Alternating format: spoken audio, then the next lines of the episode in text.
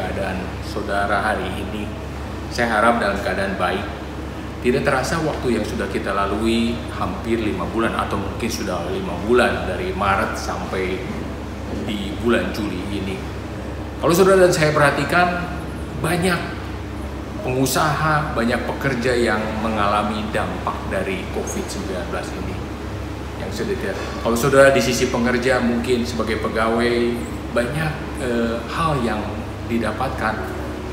Ada yang dirumahkan sampai batas waktu yang belum ditentukan, ada yang mengalami juga pemangkasan gajinya, ada yang 50-60%.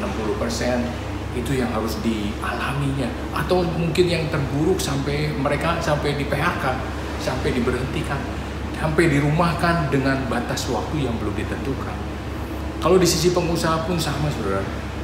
Pengusaha harus tetap membayar gajinya, memelihara gedungnya, semuanya tanpa dia ada pemasukan sedikit pun dari hasil pekerjaannya. Semuanya sungguh sangat menyulitkan, sungguh membuat orang tidak tenang, membuat orang susah, membuat orang kecewa, membuat orang ketakutan juga. Tetapi kalau saudara dan saya sampai saat ini masih dalam keadaan baik, tetaplah bersyukur. Baik atau tidak baik, tetaplah bersyukur. Pengkhotbah 4 ayat ke-6 dikatakan seperti begini: segenggam ketenangan lebih baik daripada 2 genggam jerih payah dan usaha penjaringan. Punya segenggam ketenangan. Saudara bekerja atau tidak bekerja, berusaha atau tidak berusaha, miliki ketenangan. Sebab dikatakan 2 genggam jerih payah dan usaha menjaring angin itu tidak lebih baik ketika saudara tidak merasa tenang. Jadi apa yang harus saudara dapatkan? Dekati Allah.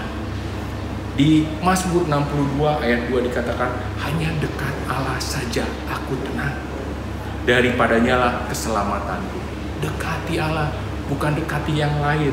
Yang pertama, dekati Allah supaya saudara dan saya memiliki ketenangan. Yang kedua, apa yang harus kita lakukan? Belajar dari Tuhan Yesus. Matius 11 ayat 29 dikatakan, pikulah kuk yang kupasang dan belajarlah kepadaku, karena aku lemah lembut dan rendah hati, dan jiwamu akan mendapat ketenangan. Ketenangan jiwa itu yang lebih penting dari segala sesuatunya. Saudara ketika tenang itu mendapatkan sesuatu kebahagiaan yang tidak bisa dibeli. Belajar dari Yesus, mendekat kepada Allah. Lalu apa yang akan kita dapatkan ketika kita sudah mendapatkan ketenangan?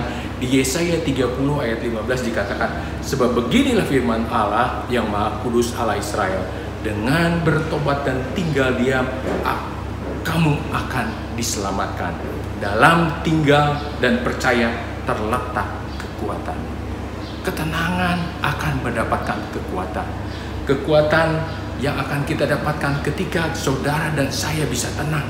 Dengan yang tadi, mendekat kepada Allah dan belajar kepada Yesus. Kekuatan untuk bertahan, kekuatan untuk menghadapi segala apapun masalah persoalan yang sedang saudara dan hadapi saat ini. Kekuatan untuk berkarya, kekuatan untuk berjuang, kekuatan untuk menjaga kesehatan, kekuatan untuk bersabar. Biarlah saudara dan saya mengejar ketenangan ini dengan mendekat kepada Allah, juga belajar dari Tuhan Yesus. Terima kasih, Tuhan Yesus berkati.